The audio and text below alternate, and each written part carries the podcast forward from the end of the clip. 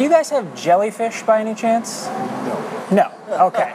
Not something you've ever carried, huh? No, it is not. That's Nate, and this is Rachel. Weird milk. Future milk. So I'm looking for pea milk. Uh, almond, rice, coconut. And they're both on a mission to find some very specific foods. Foods that could be the staples of our diet 30 years from now. Hi. Do you guys have those um, protein bars made from like crickets? We do. Oh, excellent. Burgery thing is here. Meat alternatives, great. Yeah, it's right here. Okay, great. In the year 2047, our diets may be very different, and a lot of that is due to climate change. We read about the effects of climate change and we know that it's happening. But still, for many of us, the effects might be difficult to feel on a day to day basis. It can be easy to just put it on the back burner. It doesn't feel real. And so we wanted to create this diet of the future to demonstrate how a changing climate might change what we eat in the future. To make it feel real, today. I'm Cathy Erway, and this is why we eat what we eat. We asked two volunteers, Rachel Ward and Nate Cleveland, to go on our diet of the future for two days. Rachel lives in Brooklyn, and Nate, a suburb of Boston. We gave them each a list of foods that will likely be around 30 years from now. You heard some of them at the top pea milk, that's P E A, jellyfish, meat alternatives, crickets. For 48 hours, Nate and Rachel could only eat foods from that list. We chronicled their diet, and we're going to check in with them later in the show. We got the idea for this diet of the future from Allie Wist. I'm Allie Wist. I'm an artist and an art director and worked on the project Flooded, which is a conceptual photo essay based on climate change and food. About two years ago, Allie and a friend were working on a poetry project together. They were writing poems about sea level rise. We sort of started to try to imagine what a flooded coastline might look like and how people would be resilient despite that. And so I kept imagining this like flooded scene where people would throw a dinner party anyways and what would be available there and influenced by the coastline.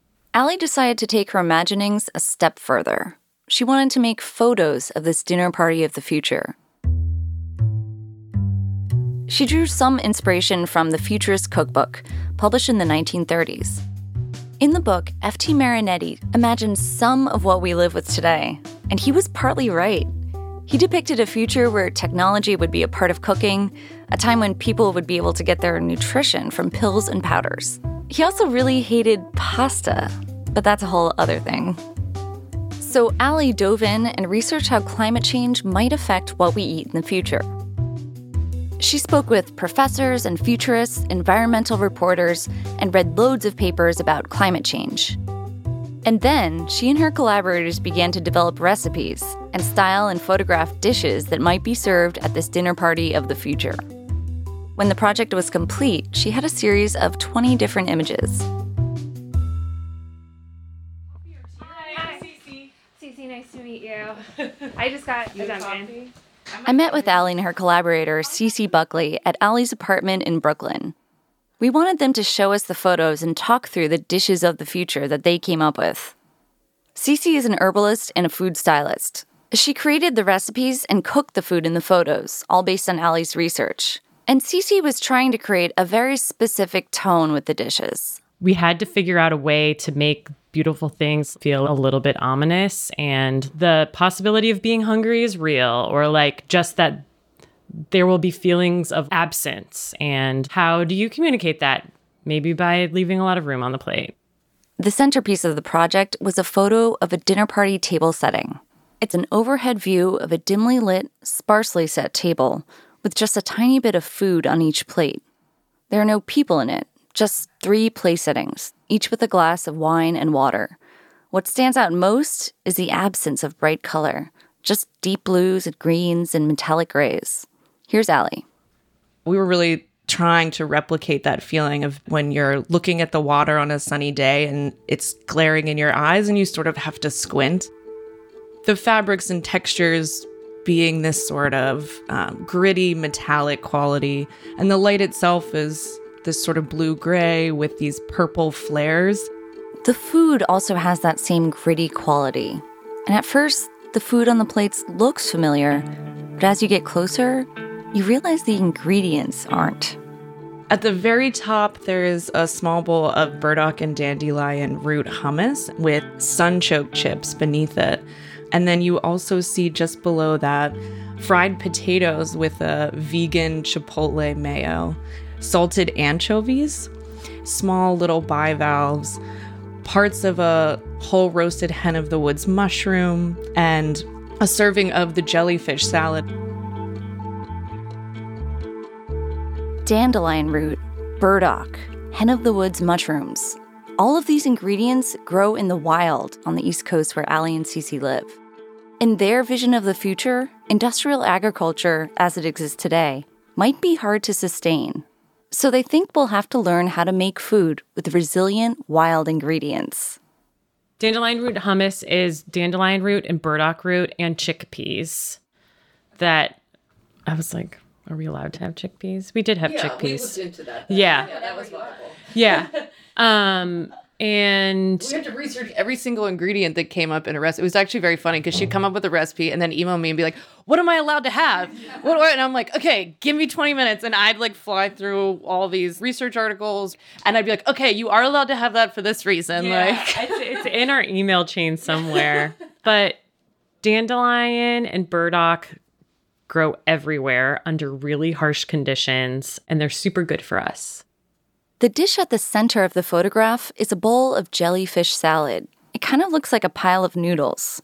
Cece dressed it in a reddish mustard vinaigrette and added slices of bright green pickled cucumber. we did the jellyfish dish, I think, as a way to talk about invasive species. People eat this stuff all the time. It's not new food. It's not, in many cases, we've been eating it for like hundreds of years, maybe thousands of years. This stuff has been around and it's been around for a reason because it's hardy, because it is adaptable, because these plants and these animals partner well with humans. The point of the project wasn't to be bleak. Allie wanted to create something prescient and provocative, something that would make us think about the future. one of the backlashes I got in a comment section of an article about this was this is so stupid. They're so dumb. We won't be able to eat oysters because they're all going to be gone. And I was like, well, no, the point is that we brought them in the conversation because they're threatened as well as being useful. And also, the research changes and new things come out. And that's why we decided to do an artistic interpretation and not a literal list of what you need to be eating. I think actually a lot of the photos and the whole menu in general is pretty spot on.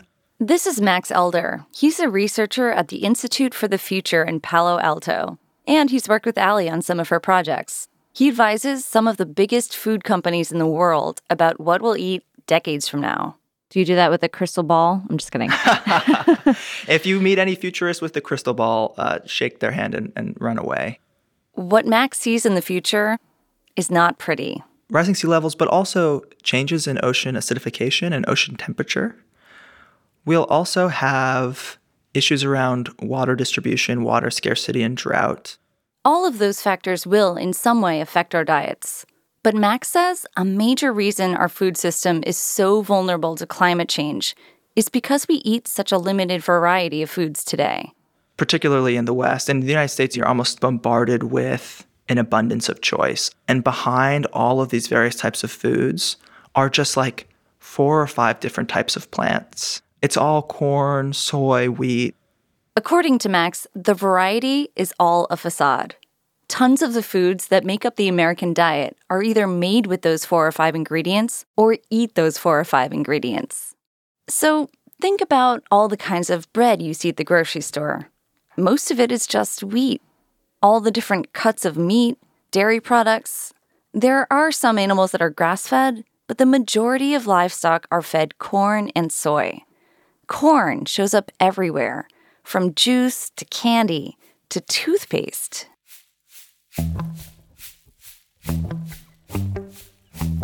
So on the surface, we have all of this variety, but at the foundation that really holds up our food system, we have very limited monocultured crops and very few types of animals that we raise and eat.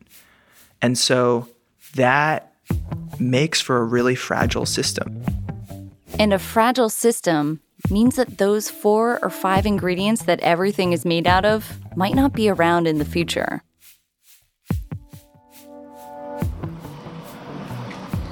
Sorghum, flour or syrup, seaweed snacks or chips, hydroponically grown greens or tomatoes, uh, sardines. Which brings us back to Rachel oil. and Nate and, their diet of the future adventure. bar for dessert. And then the hardest one of all is kernza, which is a type of grain, but I think I'm allowed to have millet or buckwheat instead. Now remember, this is not a scientific diet. We made up the list of ingredients for this diet based on our own research, Allie's imaginings, and Max's expertise. The point here is to get a sense of what it's going to feel like to eat in the future. Here are a few of the choices we made. So, right off the bat, we eliminated livestock. Livestock are one of the biggest contributors to carbon emissions, and the way most cattle are raised in factory farms isn't helping anything. We picked a carb that people don't eat a ton of now, but that has a positive environmental effect buckwheat. It's a plant that gives back. When you grow it, it enriches the soil and protects fellow crops from weeds, pests, and disease. We swapped out beautiful grocery store produce for ugly produce. Ugly produce is often thrown away in our current food system, but in the future, we don't think we'll have the luxury of passing over an apple because it's kind of lumpy. But what to do about protein? Nate had to reckon with that one at the grocery store. Hi, do you guys have those um, protein bars made from like crickets? Cricket flour, oh, cricket bars, and other insects are going to be big. And so is plant based fake meat. So, meatless burgers and cricket bars. That was Nate's dinner on day one. The real challenge for me is going to be figuring out when this is done, since it doesn't really visibly change as it cooks like a traditional sort of beef burger would. So I suppose the upside here is if I undercook it, it's just plants, so I'm not going to die, which is a plus. And then it was on to dessert the cricket bar. This is not an appealing piece of food. Um, it kind of looks like a burned brownie or something worse, but it actually smells delicious. I went with the uh, apple cinnamon here, so. Hmm. It actually tastes pretty good too. Another great source of protein is fish. But according to our futurist Max, just 30 years from now, many of the fish that we eat today salmon, tuna, swordfish may not be available in the ocean because something like 90% of wild fish stocks today are either fully fished or overfished. So, what does that leave us with? Creatures that are lower on the food chain. Here's Rachel. So now I'm going to get into these sardines. Huh. It smells like cat food. Yikes! That's strongly flavored. I'm gonna just put that in the fridge. Uh, so I'm about to be that guy in the office who pops open uh, a can of sardines right in the middle of the workspace. Uh, I've never eaten these before. Uh, I like anchovies, hoping these are similar. Uh, Esteban's pretty familiar with sardines. Uh, reactions before I open them? Say a prayer. They're not the same as anchovies. Oh yeah, those do not look appetizing. Doesn't that look great? Mmm. He looks puzzled. Um. Okay, these are not terrific, but I didn't immediately vomit. Another Max approved food of the future bivalves. Clams, oysters, mussels, scallops. Bivalves are amazing. One adult oyster can filter up to 50 gallons of water a day. They also grow on reefs, and those reefs provide a buffer between volatile seas and urban settlements. And bivalves also increase biodiversity. They create protective habitats for other marine species. And then there's seaweed. Seaweed contains more protein than soybeans and more calcium than milk. So, seaweed, in terms of a perfect food of the future, is high yield. It's high in protein, it's high in calcium, it's high in micronutrients, and it's very easy to grow. But it sounds like it's a perfect food now, too, right? There's no reason not to eat it.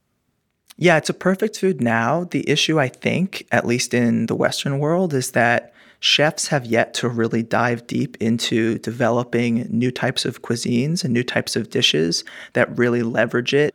Nate put that advice to use. He used nori sheets to make an omelet sushi roll of sorts. So I finished cooking up this breakfast uh, for dinner meal. Uh, my attempts to make uh, sushi with the sort of omelet and potatoes failed miserably, made a giant mess, and everything was rolling everywhere.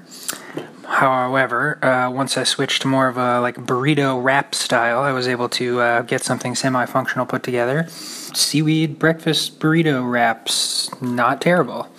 Um, I think the seaweed actually added a nice little kind of salty edge to it.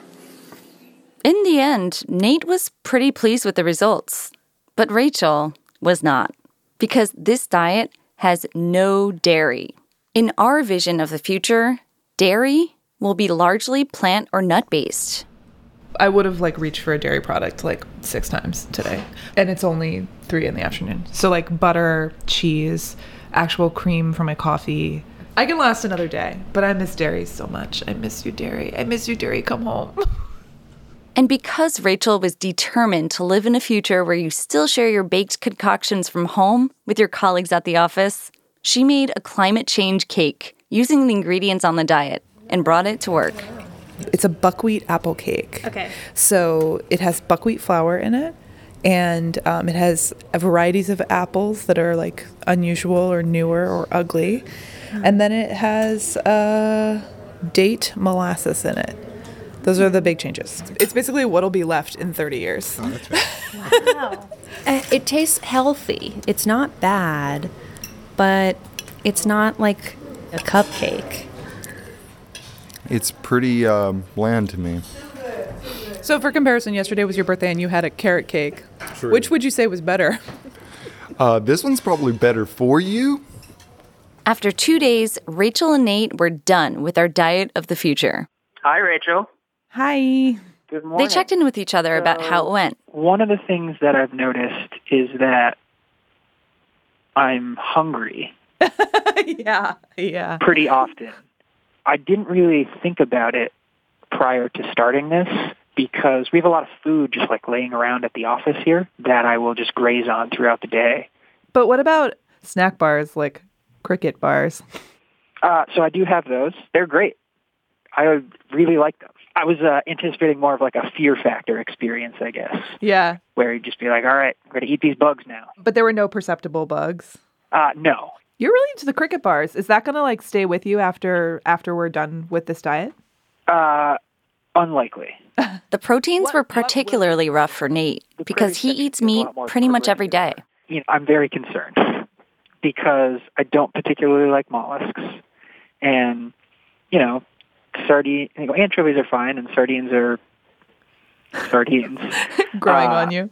But trying to envision sort of a one for one swap of like, all right, well, instead of this like nice piece of cod that I've cooked up to go with our dinner, let's replace that with like a can of sardines. That just seems terrible.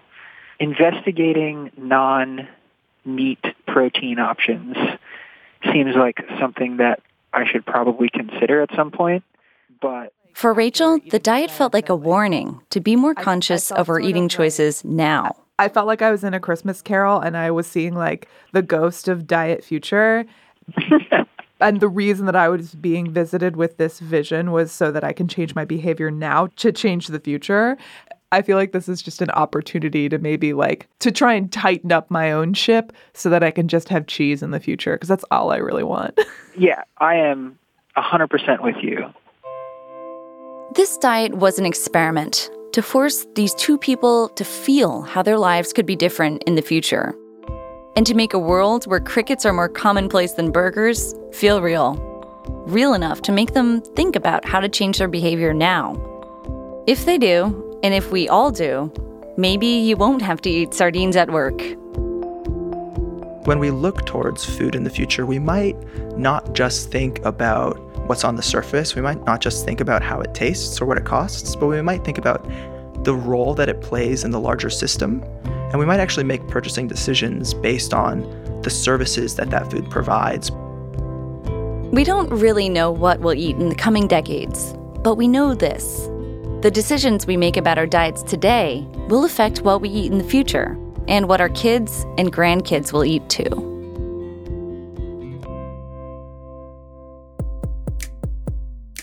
Why We Eat What We Eat is a podcast from Blue Apron and Gimlet Creative. You can find a link to Allie Wist's photo project Flooded and the recipe for Rachel's climate change cake in our show notes and on our website, whyweeat.show. If you make her cake, let us know how it went. Use the hashtag whyweeat. This episode was produced by Abby Razika, Julia Patero, Jorge Estrada, Francis Harlow, and Matt Schultz. Production assistance from Tom Cody. Creative direction from Nazanin Rafsanjani. We were edited by Wendy Dorr and mixed by Katherine Anderson and Zach Schmidt. Special thanks to Cassie Flynn and Anna LePay. Coming up next week, one of the most important factors that determines why we eat what we eat is moms.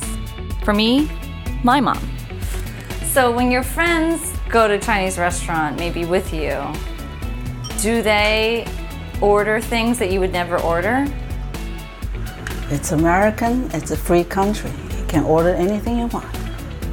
Together, my mom and I will go deep into how the Chinese food that you find in restaurants and the Chinese food that you cook at home became so different.